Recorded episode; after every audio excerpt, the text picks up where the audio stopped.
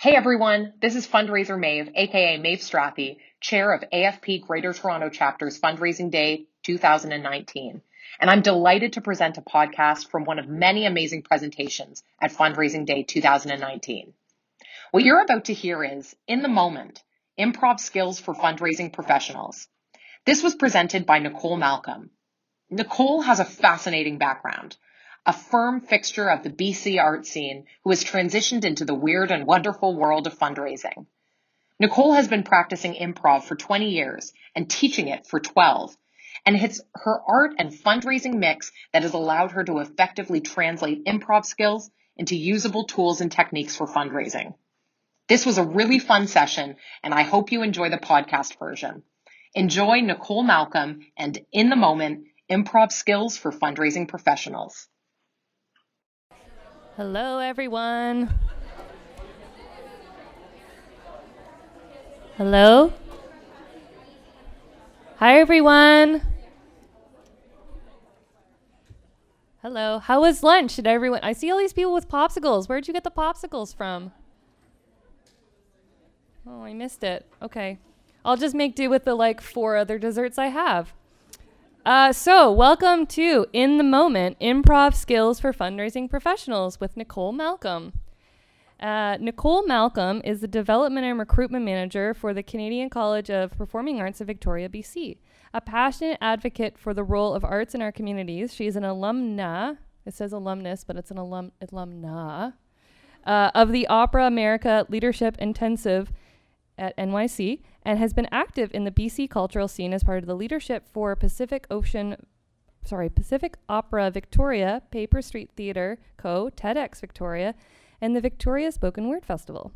Clearly, she has a few things she could teach me about speaking in front of people.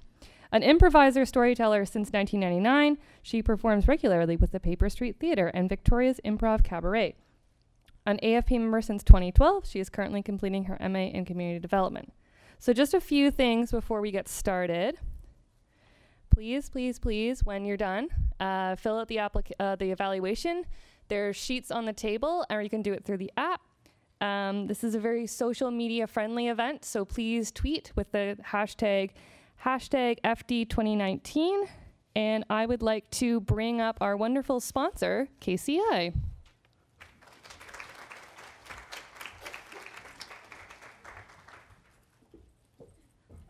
I was just saying to some folks, it's great that this is the first session after lunch because I feel like we're all going to get revved up a bit. Um, my name's Lindsay Reed. I feel like this is a bit high. Whoops. Uh, I'm a consultant with KCI, and on, on behalf of my colleagues across the country, I want to welcome you to the second half of Fundraising Day 2019. Um, we all know this, the nature of the Canadian charitable sector is really changing uh, dramatically and irreversibly. There's new ideas, new models, new technologies, new Canadians and there are all kinds of new opportunities, but also with that, lots of great challenges us. So um, at KCI, one of our favorite questions is where do we go from here? We are privileged to work with a number of great clients across the country. I'm sure some of you are even in the room right now. Um, and our greatest joy comes really from partnering with these organizations. And so, on behalf of everyone at KCI, we just want to welcome you to this session. Welcome, Nicole, and we'll get on with the improv. So, there you go. Hi, good afternoon, everyone. Um, so great to see so many faces out there. I'm going to just come right out and be honest that I thought there was going to be like 30, 40 people who were going to come here. So I just reworked uh, my workshop, and I'm really excited to have 92 people in the room. Uh, I don't have slides, I don't have a handout. It looks like I have a lot more information than you, but just to fill you in, my first card says, Who am I? and then it's blank. So I don't have a lot more information than you have. We're on totally equal footing. Uh, my name's Nicole Malcolm. I come from Victoria, BC. Uh, this has been my first time in Toronto since I was real little, and your city is an absolute delight to wander through. Um, and such a warm space to be in. So thank you guys all so much for that.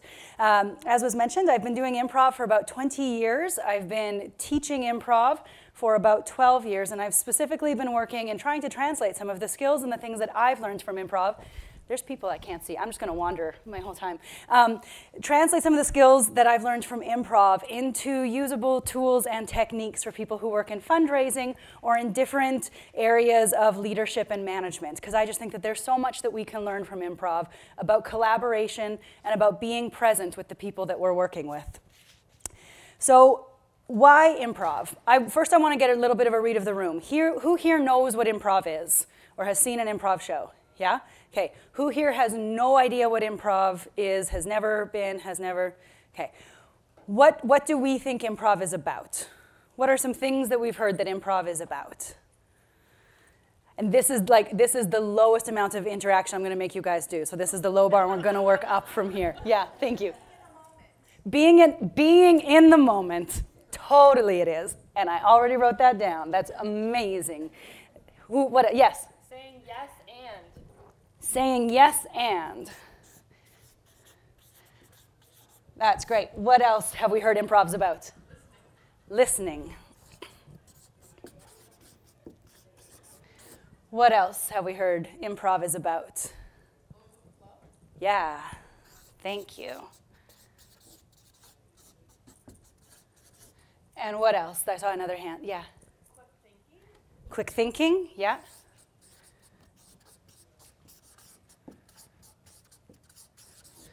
Let's get one more. Yeah. Unplanned. Unplanned. Great. Okay, so we're going to unpack some of this together right now, and I'm going to talk to you about how some of these things uh, fit into my mode of how I approach fundraising, and hopefully some of that's going to resonate with you. Um, yes, and this to me is one of the most important ones. And I've actually, in preparing for this, seen that this is not a new concept to fundraising. People bringing this idea from improv into the work that we do.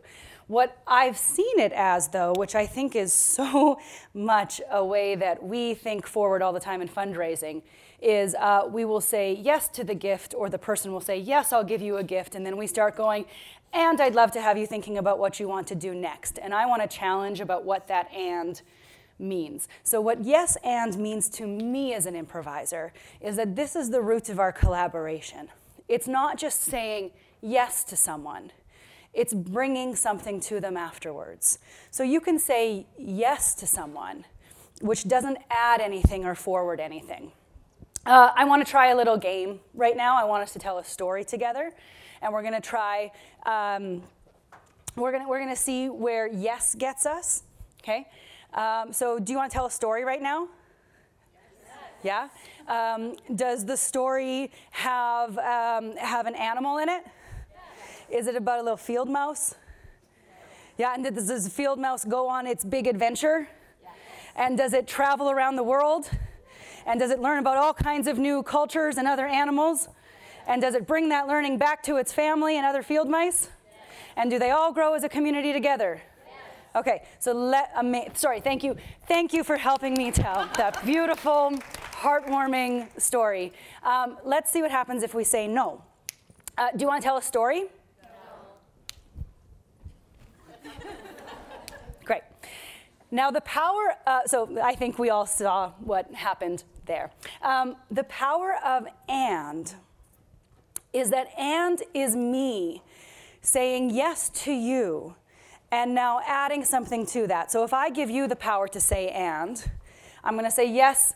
Uh, do you want to see? Do you want to tell a story together? Yes. And let's have the story be about this. Yes. And you are built. We are building a story together. It is not just me telling you a story. We're each going to build a bring a brick and build it piece by piece. So for me in fundraising, the and is not about and what is the next gift. It's the impact.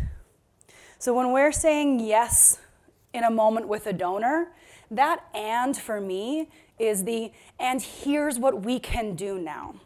A game that we play in improv that I really like that's a basis of storytelling is called um, uh, uh, Once Upon a Time, Every Day, Until One Day, and because of that, because of that, because of that, until then.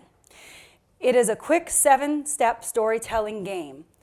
And that to me is the biggest encapsulation of the yes and. As you're going back and forth with people playing this game, the because of is the yes and in that moment.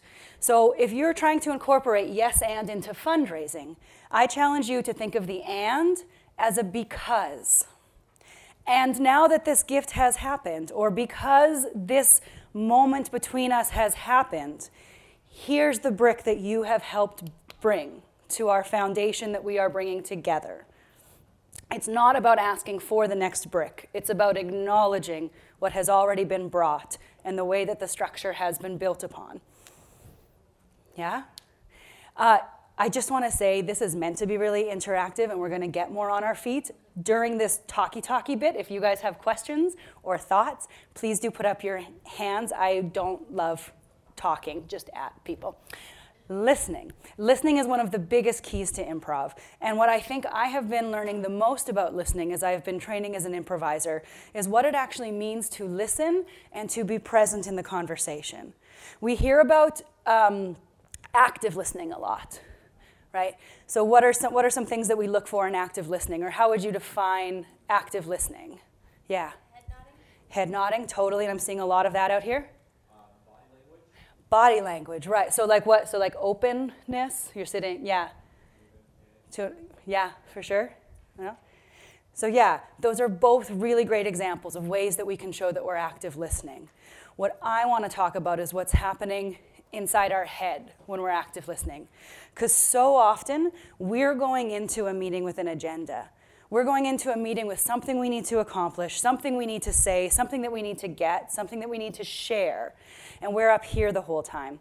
One of my favorite improv writers, Jill Bernard, um, has this really great uh, little quip that she talks about about being in your head and how she hates when people say get out of your head because as soon as you start thinking to yourself get out of my head well now all of a sudden you're in your head because you're thinking about everything that's in your head and why you're in your head and you're just stuck in your head now thinking about being in your head and wanting to get out and it's not helpful so, what she challenges us as improvisers to do, and what I try to keep in mind when I'm working with a donor and trying to be in the moment, is instead of getting out of your head, where can you be instead? Can you be, can you be in your feet? Can you be grounded and present? Can you be in your body and checking in that you're open? Not for nothing, I'm a bit touchy feely. Can you be in your heart? Right? If you are feeling that you're in your head and you're getting caught up in there, where can you else can you be in your body? Can you be present in the other person's eyes? Now, with listening, coming back to that, if you're present, if you're in your body, if you're out of your head, then the next thing that I want to challenge you to do is to think about what you're responding with, what you're waiting for. Because for me, and in improv, listening is the willingness to change.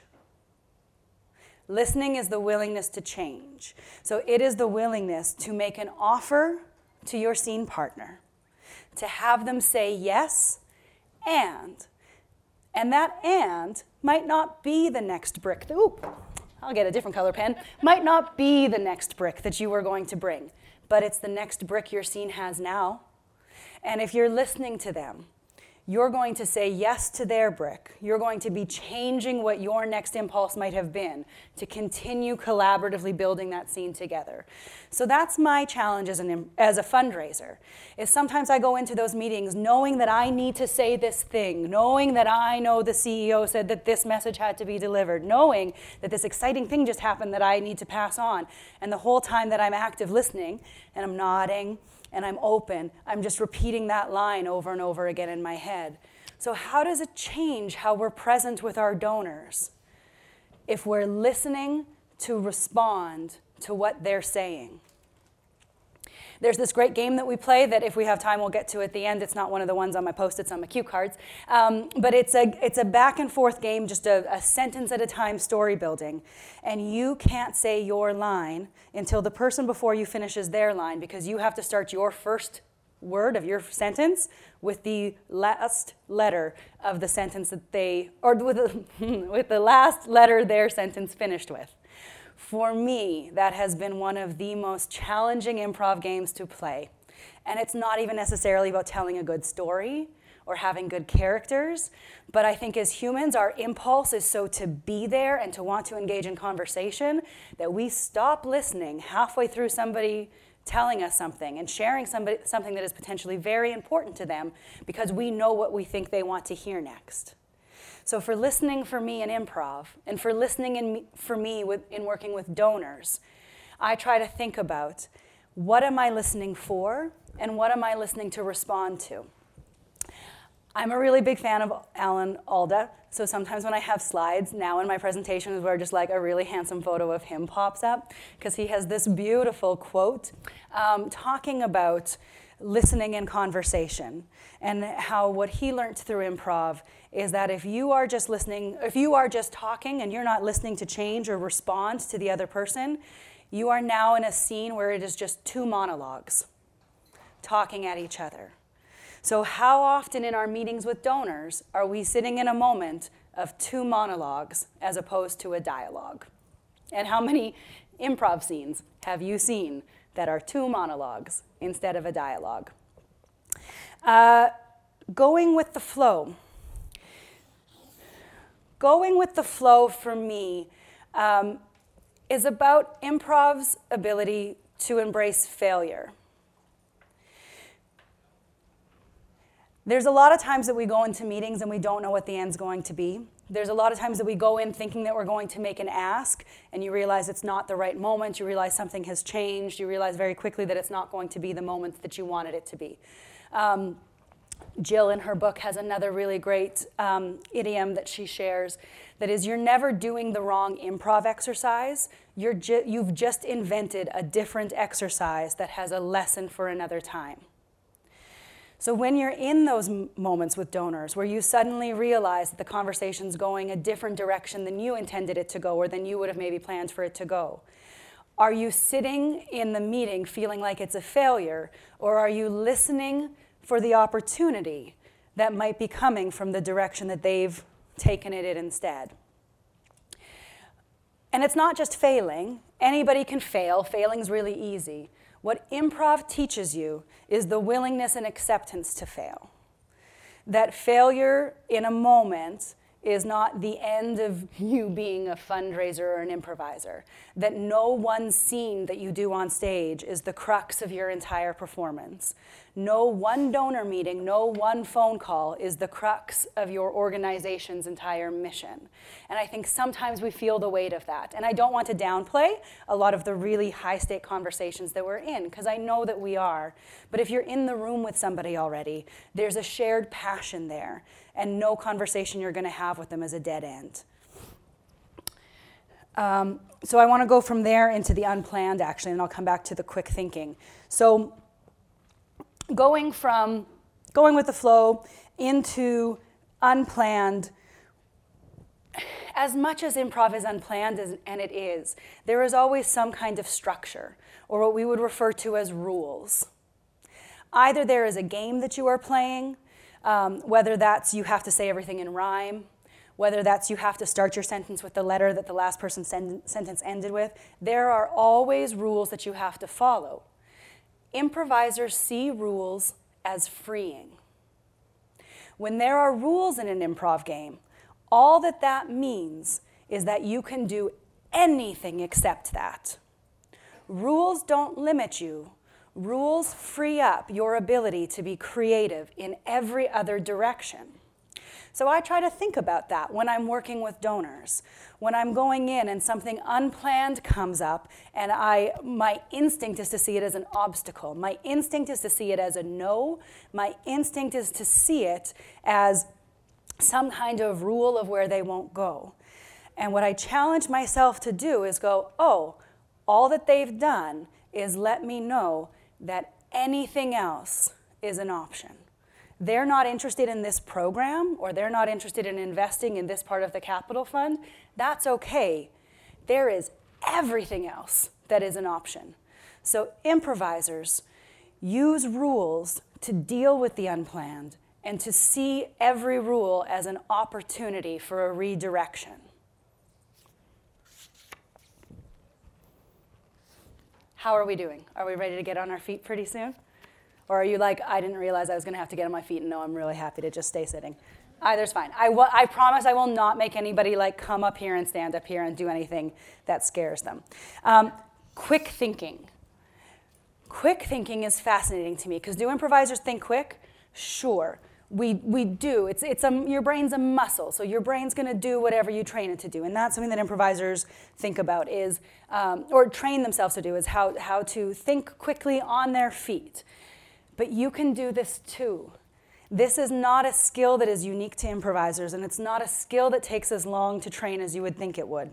And the way that I would rephrase that, and the way that I think of it in fundraising, is that every, when you are in a donor meeting, when you're in a stakeholder meeting, when you're in a meeting with team members trying to come up with a new idea, everything that you need to solve the problems in front of you is in the room with you. When you are in a scene with another person, everything that you need to take the scene a million different directions that it could possibly go is in the room with you. I think a lot of people assume that improvisers are these uh, geniuses that just have an, a huge catalog of pop culture references and historical references. And I have an improviser uh, friend of mine who has his PhD in f- political philosophy, and he can be exhausting to be on stage with because he's so smart. Um, and that's great. That's what he brings to the stage. I bring different things to the stage. I bring different lived experiences. And every person who is on stage with me has gotten there from somewhere else and has an entire world of experiences that are not mine. So when you look around the room, I think it's easy for us to feel like we know our colleagues and we know what they've been through. We know our donors and we know what they've been through.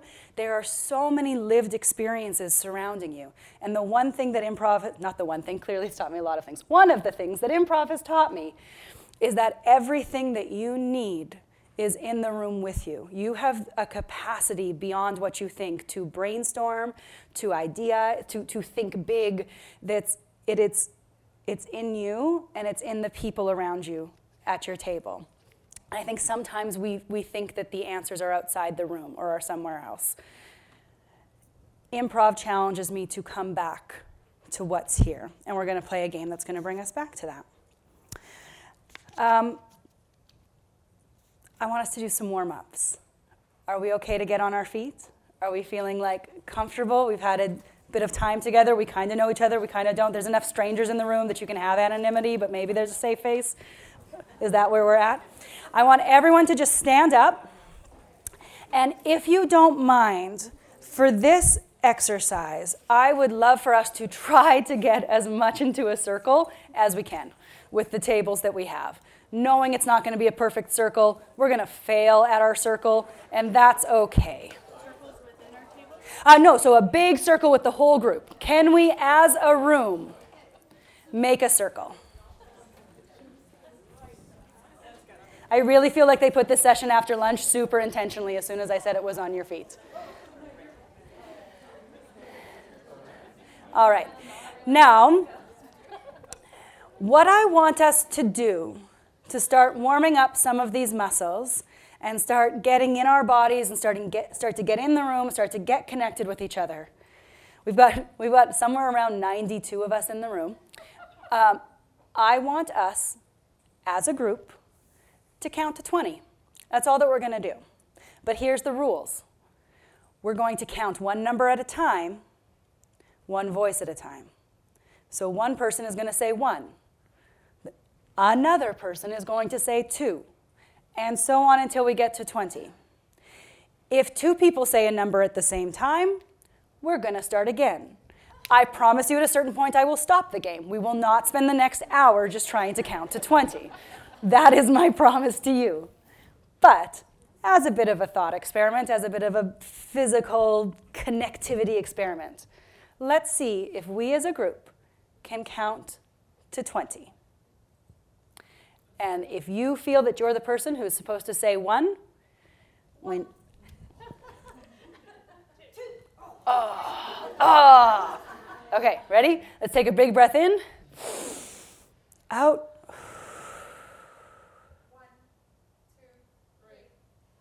Oh, but we got further. That's a celebration. We got further. Ready?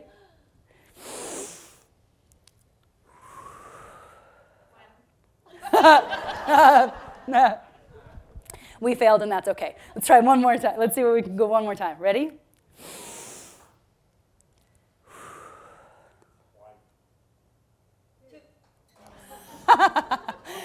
First of all, I want to let you guys know this is the largest group I've ever tried this with, and you're doing great. Um, I do. I want to ask you number one, how are you feeling? Like, just what a, yeah. So, you know, it's like every single time I do this game, someone asks this. Yeah, totally. It's not a rule that you can't. One person could also just count to 20 as fast as they could. Not a rule I didn't say. Um, my response to that is usually, does that break the game? And the only way that we can find the answer is by discussing what we think this game is about. So why would I make you do this? And let's let's again let's start from a, from a point of like this is a stupid stupid game. Every game that I make you do today is so low stakes, and I just want to acknowledge that I'm looking around the room and a solid third of you are like ah, and like your shoulders are up here. So for those of you who are like frozen um, or have to pee so bad all of a sudden, I just want to let you know this is a stupid game and like will not affect your career or your family life or anything at all.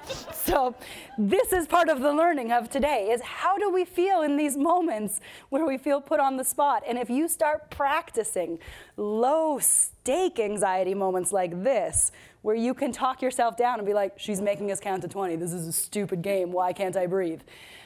How does that start getting you flexing the different muscles and getting an awareness in your body that's just going to make you more present? When you're with your donors because you can start unpacking all of this garbage that our very human bodies make us go through when they put us in fight or flight mode when someone asks you to count to 20. Um, so, yeah, we could totally just go and count off the first 20 people, but what do we think that this game is about? Yeah. Sure, totally. So, what kind of active listening are we doing as we're playing this game together? Yeah. Anyone else? And I do apologize because there's always a post between me and some people, so I'm going to keep wandering. Is there a hand back there? Yeah. Oh, sorry. Uh, just, coordination. Uh, eh, how? In what way?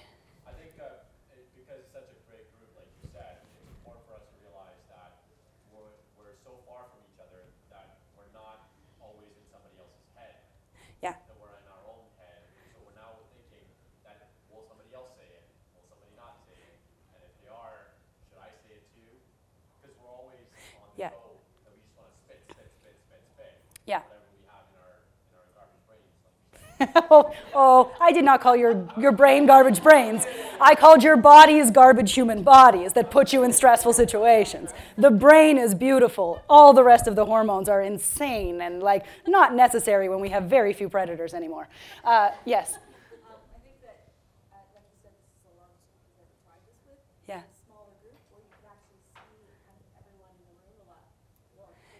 Yeah.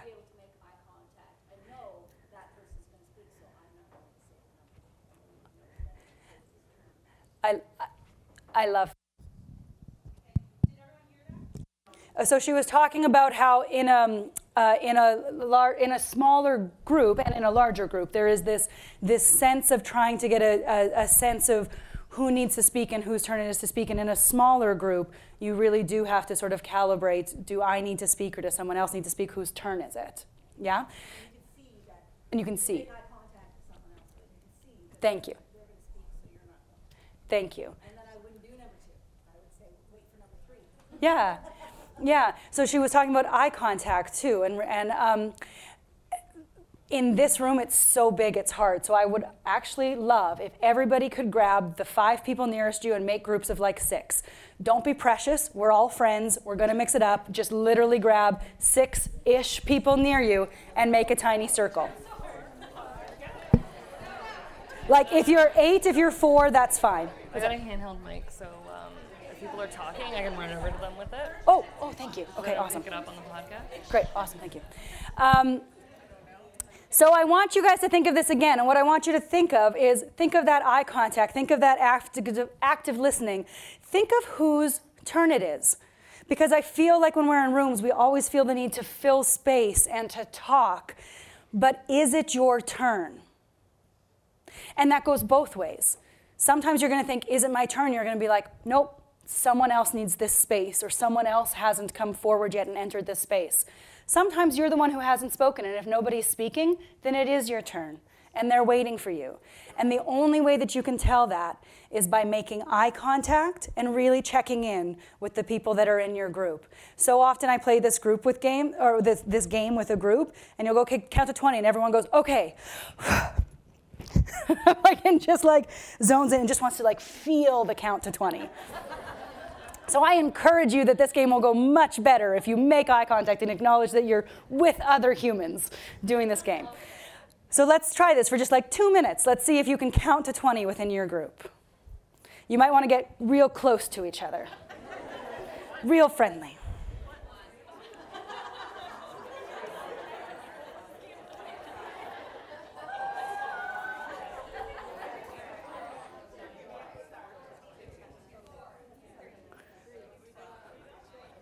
you guys just go this way? I think the high smart.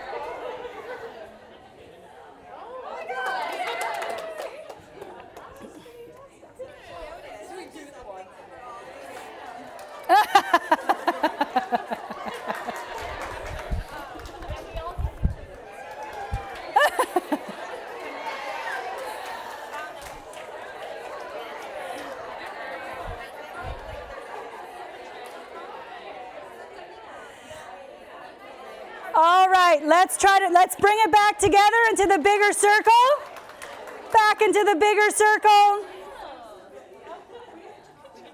So lots of people were applauding, which means either you did it and you counted to 20 or you heard other people applauding and you're like, we're just to clap too. We also did it. Uh, and I won't call you out on that. That's lovely. Celebrate yourselves always. Yay! Perfect. How did that feel? Did it change being in a smaller group? Yeah, what changed for you guys? The eye contact was Yeah, really critical, I thought. yeah. You could see like people's body language too. So are, are you wanting to get around? I'm like ready, but I don't want to be like running. Is it, Just so we can hear each other. I have a mic, so just give me a second. I can run over if that's okay. Great. You know, that's okay. So, uh, so eye contact. You said we were able to hear each other's body language. What? Yeah, like you can notice people's body language more easily. Yeah, notice people's body language more easily. Uh, what? You can What's notice people's another- body language more easily. Anyone else? Yeah. Oh, oh, wait, wait we're gonna run. Uh, no, it's okay. Uh, we built a pattern. So we essentially it was like one, two, and then we kind of took. So the next, the one was seven, and the two was eight, and so we built the same pattern three times around, and then a little bit extra. So Yeah. that worked for us. Great. And that's all totally great. Like again, there's I gave you very clear and very few rules. And other than that, how you all decide to play the game together is your way of unpacking and working together as a team. And I encourage that. Um, do you feel a little bit more connected? Yeah? Okay. We're going to play another uh, silly game. I'm actually really excited because I've never played this game with this many people before either. And I'm going to come down here on the floor with you to do it. Um, in my hand, I have a red ball.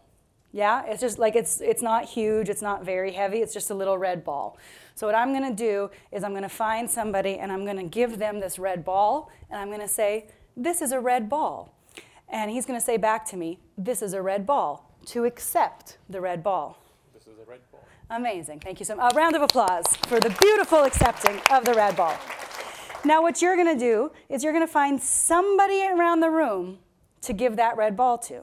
And you're going to walk to them and you're going to say, This is a red ball. And they're going to accept it by saying, This is a red ball. Yeah? This is you everyone just needs to acknowledge this is a very scary thing. Yay! Okay, so hold on to that red ball for a quick second. I'm going to add one more thing. I'm going to start on this side of the room since everyone's scared to cross the room. Um, so this is a lunchbox. This is a lunchbox. Thank you. So we now have a red ball and we have a lunchbox. We're going to keep passing those around the room. I'm going to try to make a different physical stance of some sort for each of those. And we're going to see how many objects we can get passing around the room. Now, what I want you to do, similar to the last game that we played, try to keep an awareness of the room. Um, this, am I going to tell you the lesson? Yeah, I'm going to tell you the lesson first. and then we'll play the game and you'll learn it. It's I'm a really good teacher. Um, so this game for me, especially in a group this big, and why I was so excited. I love that you're still just holding the red ball so beautifully. Thank you. It's I love it. Um, commitment. Um, what this game is about for me with a group this big is how many times are we in events with donors or like a big gala or whatever and you're just over you're, sorry you're not overwhelmed because you're professionals and you're all really good at your job but you're a little bit overwhelmed by just the size of the room and the amount of people that you have to host. So i want you to feel like this is that kind of scenario and i want you to look around the room and think who needs this red ball? Or who needs this lunchbox that you have to give who hasn't who maybe looks like they haven't engaged yet or that they need something and have that be the way that you play the game and see what that means to try to make that connection with someone okay so you guys can start going with your lunchbox and red ball and i'm going to keep adding some things okay. Okay. Uh, this is a little bird yeah.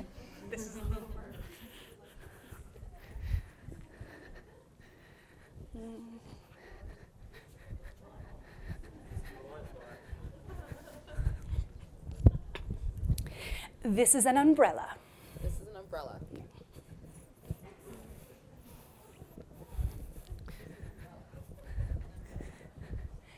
This is an egg. This is an egg.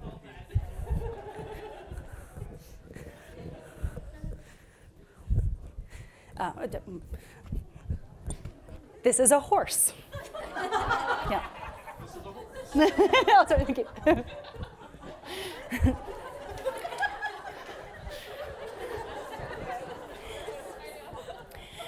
This is a kitten.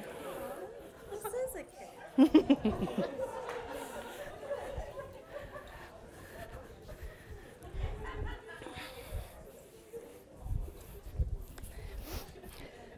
This is a toothpick.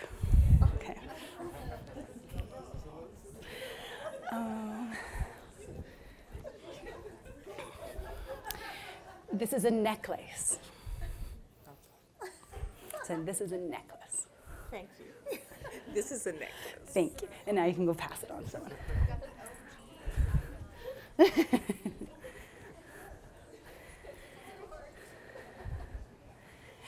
this is a yellow balloon.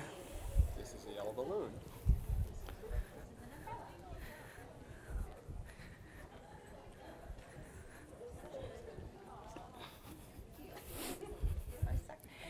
balloon. This is a crown.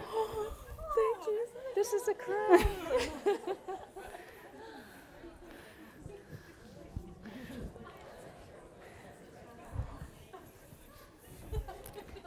Uh, this is a big bowl of pasta. This is a big bowl of pasta. Yeah.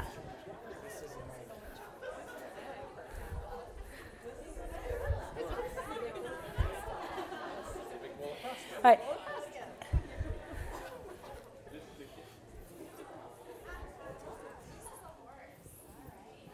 This is the worst.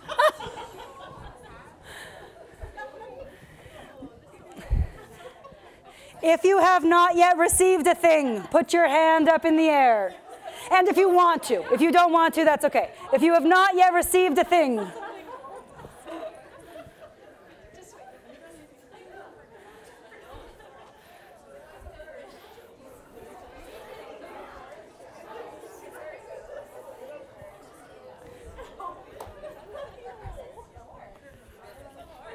Just gonna jump up behind you. excuse me.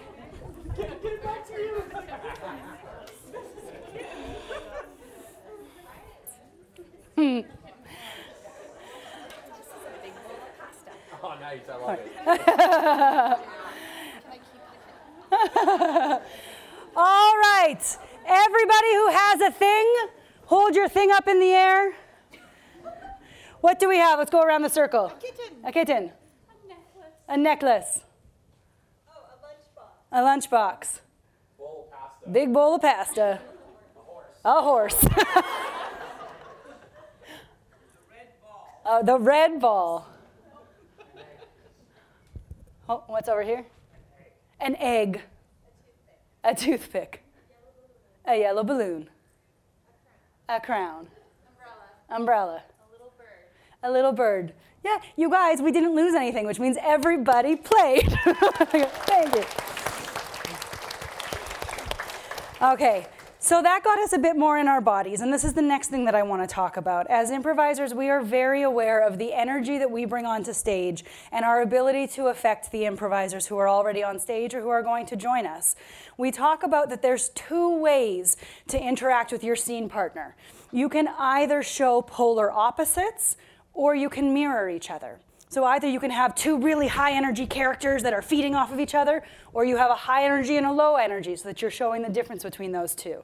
But for me, the big takeaway is that we as improvisers and we as humans and as fundraisers, who are humans, have the ability to choose how we enter every room. We don't have the ability to decide how people see us when we enter the room, but we do indeed have the ability to choose how we enter the room. Now, another thing that is uh, pretty typical of humans is that our default tends to be to mimic a little bit.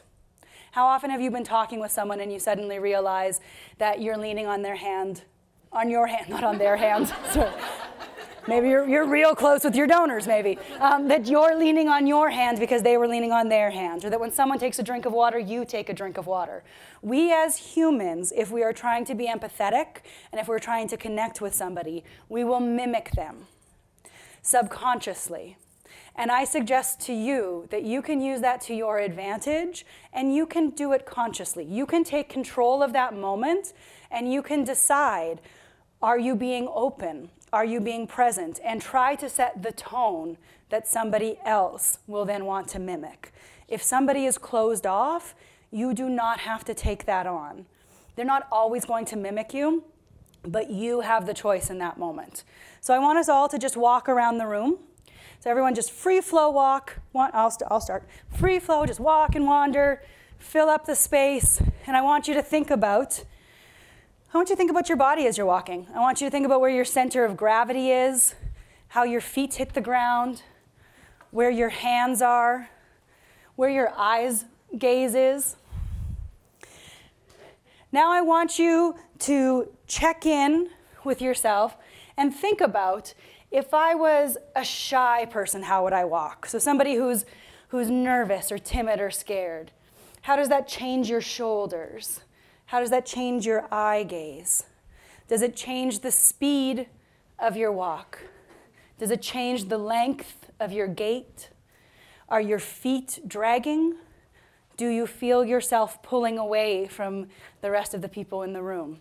Now, if this is a four on a scale of 10, take that up to a seven. How can you amplify that change in your body and feel where your weight is sitting. Feel what's leading your body. Is it your shoulders because you're so hunched over? Is it your feet because the rest of you is just dragging behind? Now, if this is a seven, take that up to a 10. Okay. Now I want everyone to stop. Take a deep breath in, deep breath out, and back to neutral. So, walking like you were before how you would normally walk. Do you feel a difference? Do you feel a little shift in your body? Are you still holding on a little bit to maybe some of the, the anxiety or nervousness from the last way we were walking? Now, I want you to think about how a confident person walks. Like the, like the stereotype, like the ridiculous stereotype of how a movie would show a confident person walking. The type of way that you would never walk because you would look so ridiculous if you did it in real life. But what does that look like? Are your hips swaying? Are your shoulders back? Are you walking faster? Are you taking more space? Now, I want to challenge that even though I, I set it up with a bit of negativity, um, being confident doesn't have to be negative. There can be a certain positive ownership of yourself. in confidence um, and excitement? How do you make eye contact with other people if you are joyfully confident? Now, if this is a four on a scale of 10, ramp that up to a seven. Can you take up more space? And can you feel taller? Can you feel yourself connecting up to the ceiling? And if this is a seven, take that up to a 10. Now, walking around, try to make eye contact with people and acknowledge them. There are other humans in the room. You're not doing this alone. Say hello. You can interact with people. Hi. Hello. Hello. right? Okay. And now, oh, hi. now let's stop where we are again. Take a deep breath in. Take a deep breath out. And now look around the room at everybody. Those are little shifts that you can make in your own awareness of your body before you go into a meeting, of your own awareness of where you're carrying tension and the way that your own insecurities might be against your will manifesting themselves. And if you're entering a room where people are going to be looking to you for leadership and are going to be looking to you for guidance and inspiration, how can you be aware of what energy you're giving off for them to hopefully mimic? And how can that help you take control of that moment? Yeah? How do we feel? Are there any thoughts, observations, feelings, concerns? People wishing they were in another session where they could just like sit and digest lunch? no? Okay. Where are we at? How are we doing? Um, let's go back to our tables. I think the next things we're going to do, we can do at our tables. I've got about 20, 15, 20 minutes left. How's everybody doing? Good? Okay. One of the founders of improvisation, Keith Johnstone, um, wrote a beautiful book called Impro, which is a lovely read if you're ever looking to just get into understanding some of the, I guess, psychology and human reasoning behind improv and why improvisers think the way that we do. He talks about this really uh, fascinating study that happened in the 1960s, where they brought in a bunch of individuals to do a creativity study. What they gave them was a piece of paper that had a line on it, and then they told them to finish that drawing. Initially, the people who came in were all business people, suits, if you will. Um, for, for, the people listening to the podcast later, I just did air quotes if my voice didn't imply that. Um, all these suits who came in to do this creativity study. Every single one of them finished the line by maybe making it an A or making it a tree they then took the second group of this same demographic that they were putting through the study and told them, We want you to imagine that you're an artist. We want you to imagine that you're a creative person, that you're a musician, that you're an architect, that you are somebody who creates things. And after telling them that, had them do the same exercise and gave them that same piece of paper. There was nothing about this group that made them different than the other group, other than they were told to imagine themselves as creative beings. And they created huge, detailed pictures. A single line would turn into a train driving through a tunnel. It would turn into a flagpole in the middle of a football field. It manifested in all of these hugely creative ways only because those people were told to imagine that they were creative.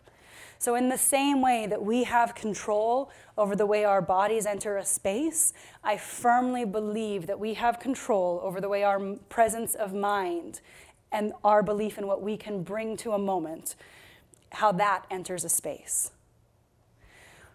How does going into a meeting change for you? If you start by thinking about where you are in your body, and you start by telling yourself that you are a leader that you are a visionary, that you are a creator, that you are a collaborator, that you are a listener.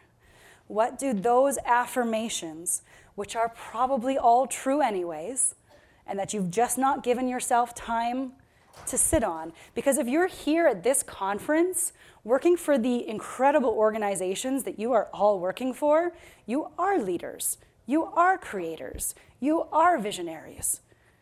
But how often do you tell yourself that?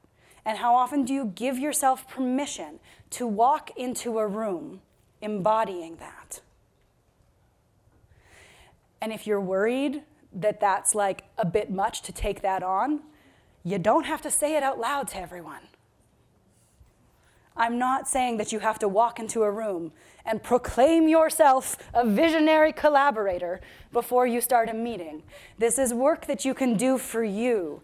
So it can feel as true or as false in that moment as it might feel, because there are times when I'm standing off stage before an improv show, terrified. And I have to say to myself over and over again, I'm a storyteller. I'm a storyteller. I'm a storyteller. And I'm standing there backstage, and I know in my head, I'm like, you don't have any stories. You've told all your stories. You're like, your stories are done and dried up. You wasted them in your 20s. You're like, lies, all lies. Your brain's gonna tell you lies anyways, if you have any kind of anxiety, which all of us humans do. Um, you, so set that tone. How can you be intentional about it?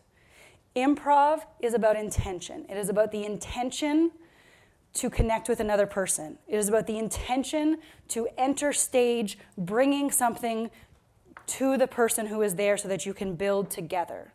It is not a passive art form. And the work that we do with our donors, with our stakeholders, with our teammates cannot be passive work. We are called to be intentional. And I think that we, we deserve more time being intentional about ourselves as humans.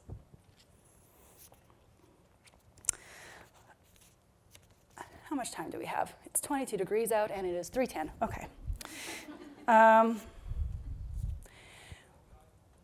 raise of hands. What do you guys need? Do you want? Because I've got I've got all these little yellow post-its, which are each different activities that we could play that are all great for their own reasons. Do you want to use this opportunity to do some storytelling and learn about each other a little bit more? Do you want to play some more specifically connection games like the the count to 20? How can this time be useful for you guys? Show of hand, like small collaborative speaky storytelling games. Yeah? Like hi- higher, just bravely, ba- bravely declare what you need. I give you the space and permission to do that. Okay. And who wants to play more like the count to 20 red ball kind of things? Raise your hands. Okay, let's do this. Do you guys mind switching a little bit? And I am happy to divide you because we're going to do some small work and then you'll actually both get to learn them, but then you'll each get like five, ten minutes to play the games in your group, yeah?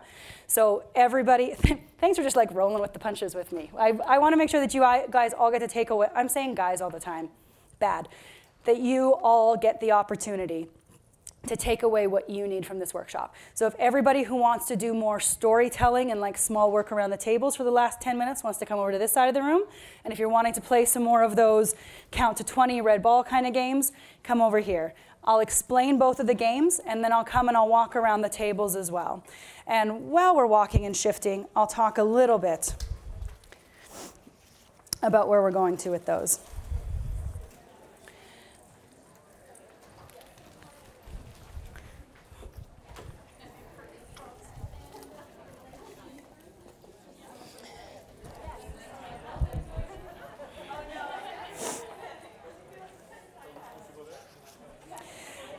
So this side of the room, if you want to do some storytelling-y things, and this side of the room, if you want to do some more specific skills, shorter games.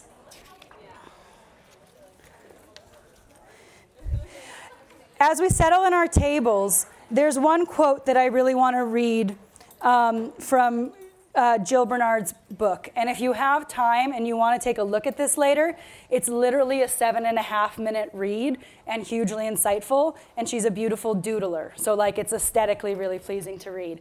But this to me, uh, I, I read this to myself. almost every time before I am about to do a new show. Like when my company's about to do a new production, and I'm feeling particularly nervous about it, I will read this passage over and over again, which you would think I would have it memorized, but I don't because I'm always reading it when I'm really nervous and nothing sticks. So, this is called The Best Improviser in the World. Think about this. Any night, a certain number of improvisers are improvising, all at the same time around the globe, with different time zones. In any given second of any hour of performance, you may be making the smartest improv choice of any of them. Maybe every other improviser is making choices between terrible and okay, and you're in the middle of making a really good move. Maybe TJ just, just sneezed. Even if you are a super beginner, in this second, maybe you're being honest and refreshing and truthful, and it's wonderful. Therefore, in any given second, you may be the best improviser in the world. Just, I'm seeing a lot of nodding heads. I can say what that means to me, but does anybody want to speak about if that resonated to you or if there was something in there that made you nod your head or if you're just practicing active listening and that's fine too. This is a safe space. I won't call on anybody who doesn't put their hands up. Yeah. So for me, I know that there are fundraisers in town who are better fundraisers than me. I know, especially being at a new organization again, that there are people at other organizations who understand and are able to elevate or pitch their mission better than me. I know that there are fundraisers who have better relationships with a specific donor than maybe the donor who I'm going to meet right now. And this, for me, is permission to not carry any of that baggage into that room. That whatever else is happening, whatever else has happened to me that day, to give myself permission to assume that the meeting that I'm about to go into might be the best, most fun, most engaging, most insightful, most inspiring conversation that's happening in the whole world. And again, it might not be true, but it might be. And what if it is, and if I didn't take the, the moment to acknowledge that? Or what if it is, and I didn't give the moment the permission to be that? Yeah? Okay, so the group that is over on this side. Uh, and you know, and if you guys change and collectively as a table you decide that sounds fun, we want to do that, like change. I'm not your boss. Um, over here, what I would love for you to do is play a little game called Five Things. So around the table, you are going to uh, pick a category, and you're. This is a, it's a bit of a call-out game. You're going to point to one person, and you're going to say, for example, um, vegetables. And when you point at that person, they're going to, as fast as they can, list five vegetables. That's all. If you say tomato, that's okay. You can fail in this game. Tomatoes are fruit. But it's a, it's a stupid game. Doesn't matter. It is about getting you to think quickly on your feet. Yeah? So you guys are going to play five things. One of you is going to say a category and point to someone else, and that person's going to list off five things as quickly as they can. What I want you guys to do is to practice hearing and sharing stories. And I want you to practice how you bring everything that we've talked about and shared, or I've talked at you about um, today, to this. So at your tables, I want you to partner up, I want you to three person up, and I want you to share with another person a story about your life that got you to why, where you are now. That can be about your organization. That can, you, that can be something that you're proud about that you're doing at work. It can be a story about your kids. It can be a story about your kitten. It can be a story about this amazing lasagna you made the other night. Something that is meaningful to you, that is going to engage you, and that is going to put you in a place where you're comfortable practicing the openness that we've been playing with today. Okay? So you guys are going to start that storytelling exercise and try to, when you're listening, be as present as you can. How can you listen and hold on to this, knowing that you don't have to respond to the person with anything? So you are just there to absorb what's being shared with you. So you're going to tell a story, uh, partner up and tell a story back and forth. And you guys are going to play five things. Ready? What's that? With your tables. Yeah, thank you.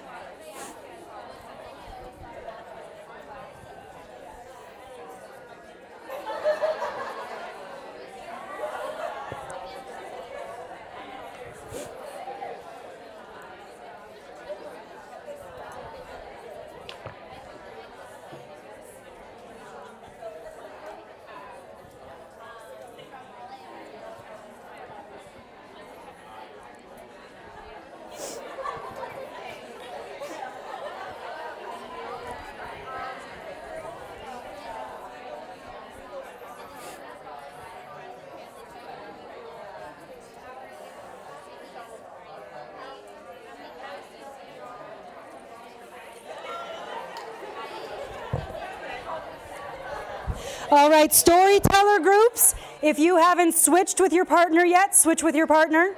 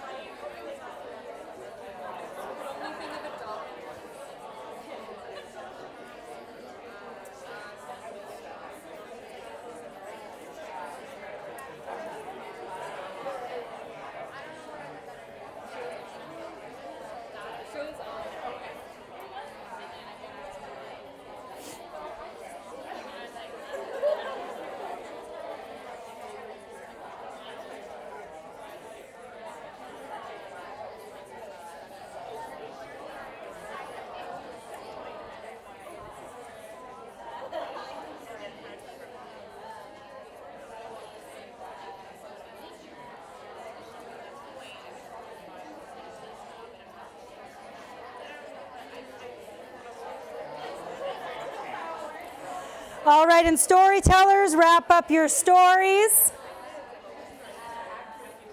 And list makers, wrap up your lists.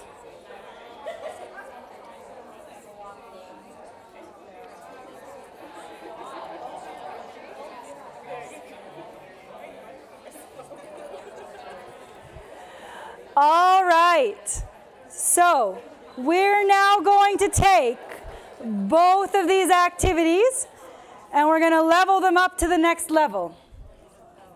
Yeah, yeah, there's 10 minutes left. We have at least one, if not two more levels to get through for both sides of the room. So, storytellers, you're going to either sitting at your same table, or maybe if you're at table two, you're going to have to mix and mingle. You're going to thank the person who just shared the story with you, and you are going to hold on to their story. Um, I intentionally don't say take, it's not your story to take, but you're going to hold on to their story, yeah? And you're going to share that story with somebody else from first person point of view as if it's your story. And if you weren't actually listening and you don't remember anything, well, now you're an improviser, welcome. and you're going to try to get through as much of as what you remember of the moments in the story that either you think were very important to that person or that really resonated with you. It's not going to be the same story word for word, and that's okay. Now that you've gone through that first bit, my like gotcha moment is this is a lesson in how we tell our stories in so many different ways. And it's a listening exercise for you guys. To, sorry, unpack that. For all of you as a team to start understanding what you listen to when you're listening. How much people's body language affects what you're listening to, what it means when their eyes light up, so that you can start translating that as well to how you tell stories in a very personal, human, present way. Yeah? And again, if you don't remember the story at all, make it up. No one's gonna know. It'll be fine. Tell another one of your stories. I'm not here to get mad at you for that. Um, try to tell the story you could. So you guys are gonna switch, thank the person, and switch.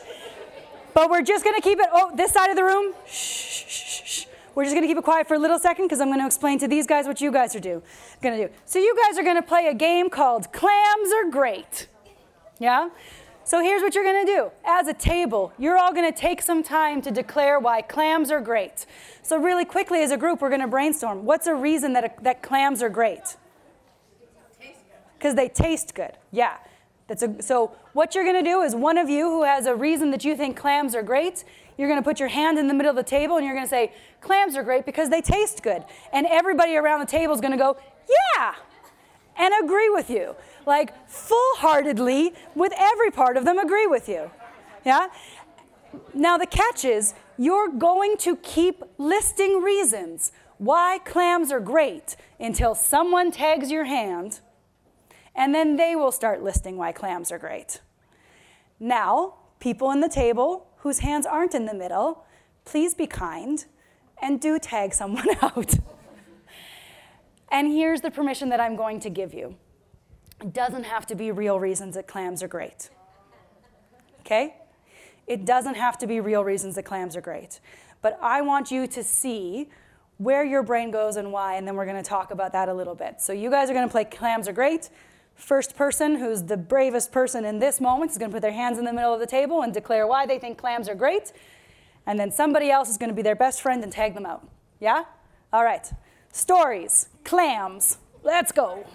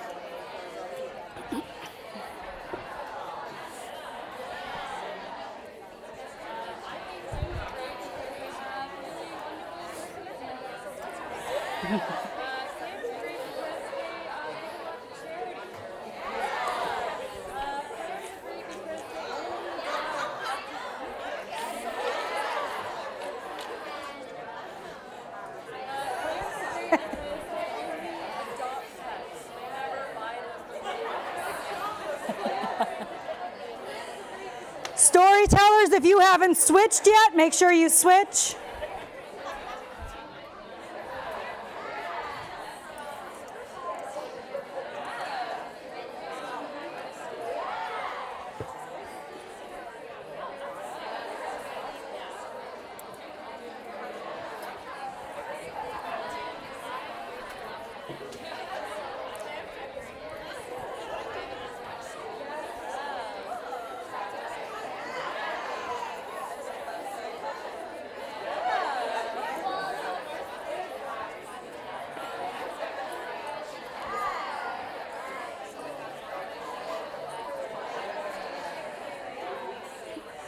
All right, storytellers, wrapping up your stories.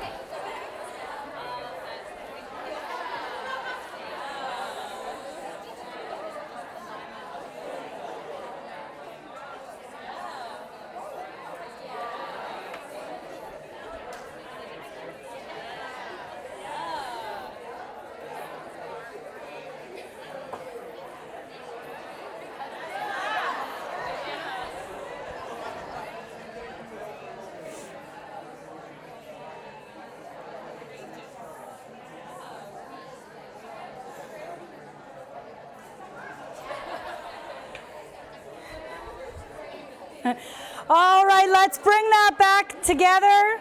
Let's bring that all back in. how are we doing? Storytellers, how are we feeling over here? Yeah, thumbs up? Yeah? Any thoughts, any insights, any reflections, any unpacked anxieties you didn't know that you had that you're like, now I need to deal with this? Thanks.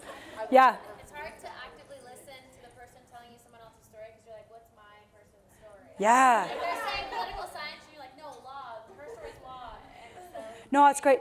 very hard to keep focused. I love that. So as you were trying to continue to hold that other person's story in your head, what what did you find that helped you remember the bits of the story? Like what the, the moments that you clicked and that you remembered, what techniques did you end up using? Or what helped those moments resonate for you that they still stayed? Um, key indicators in the other person's story because we all have so many commonalities and, and I mean my partner story and I is scary similar like Mm. Really scary down to the point where we're geographically located so someone else's story talking about a location oh that sparks something yes my person is from this place or uh, so Hey. commonalities made it easier to remember That's beautiful. Yeah, finding the commonalities between your person's story and the other and your story and the other person's story. That's beautiful. I think that we can all strive to do that more in like life, right? That's lovely. Thank you so much. Uh, anybody else from the storytellers? Yeah. So I had a challenge with, because we had two people telling us a story, so Yeah. elderly donor almost learned how to do karate. oh, oh, you guys like combined the stories as you were telling? Oh, that's good. I love it. There's like there's a short story in there somewhere. That's beautiful. Anyone else over here? Yeah, thank you. Um, the way I remembered the story was the moments that you could tell when the person was telling their story that they were really passionate and excited about. So whether or not I remembered all the words, I remembered like the sentiment behind it, and that's how you. c- And then you tell that story in the way that you would communicate that kind of hmm. feeling. Yeah. So whether you remembered the words or not, you remembered the sentiment, and then you were able to use your own words to still express that same sentiment. Totally. I think that's beautiful. All right, clams are great people. How did that weird game feel? It was fun. It was fun? Yeah? Great.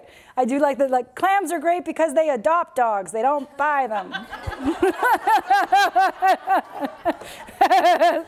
Sorry. Uh, Yeah. Was there any thoughts, insights, feelings came up from that?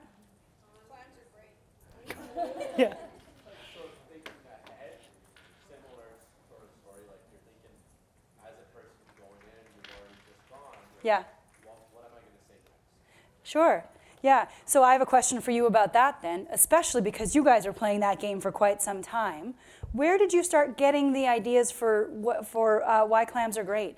Like where did that come from for you?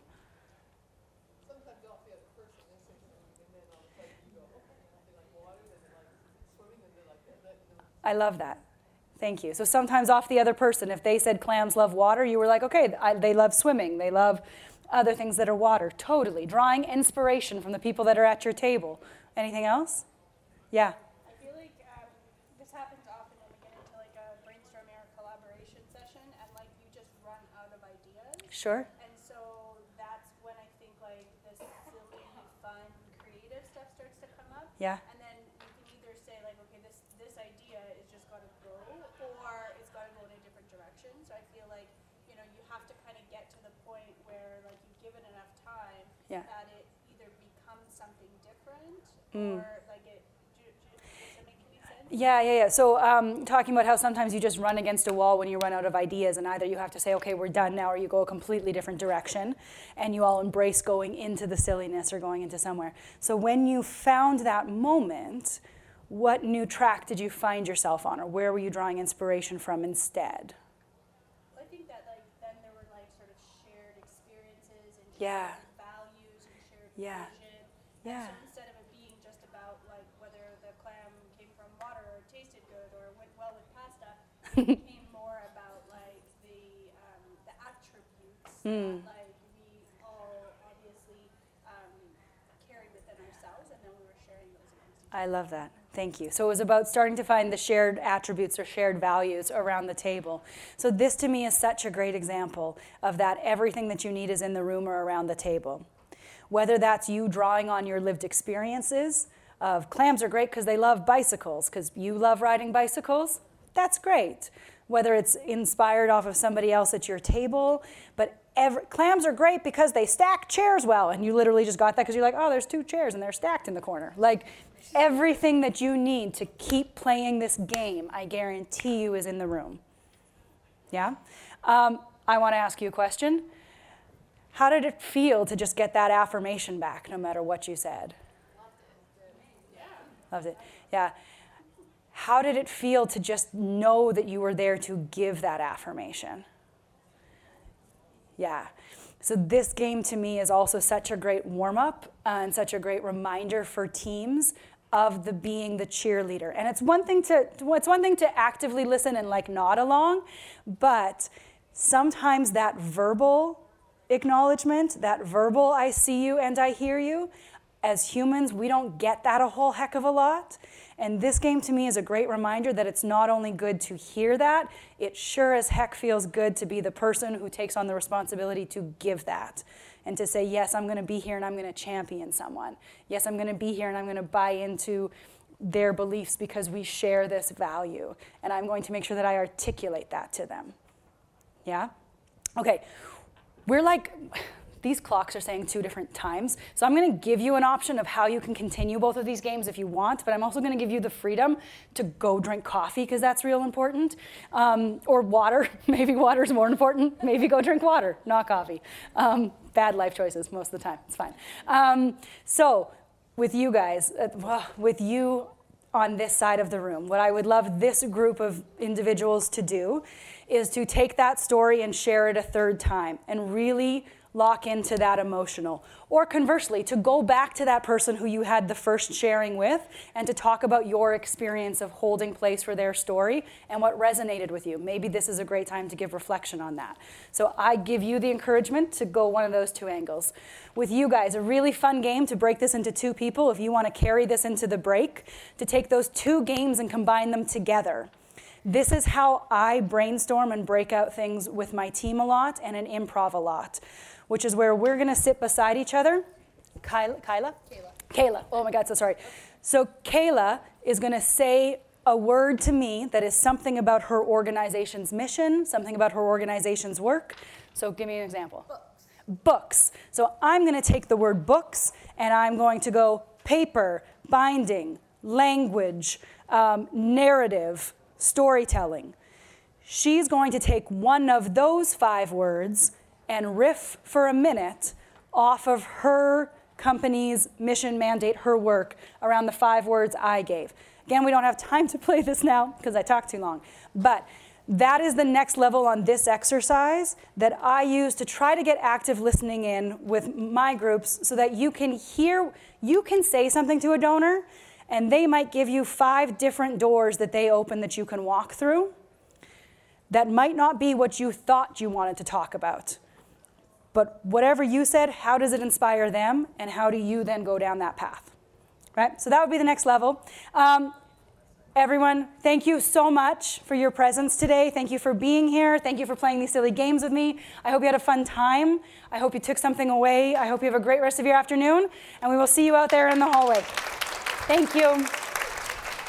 Thank you so much. this was honestly one of the best sessions I've ever, ever been to. My face hurts from smiling. Um, on behalf of AFP, we have a small token of our appreciation. Oh, thank And we'll be making a donation to the charity of your choice. Thank you so Uh, much. Thank you again.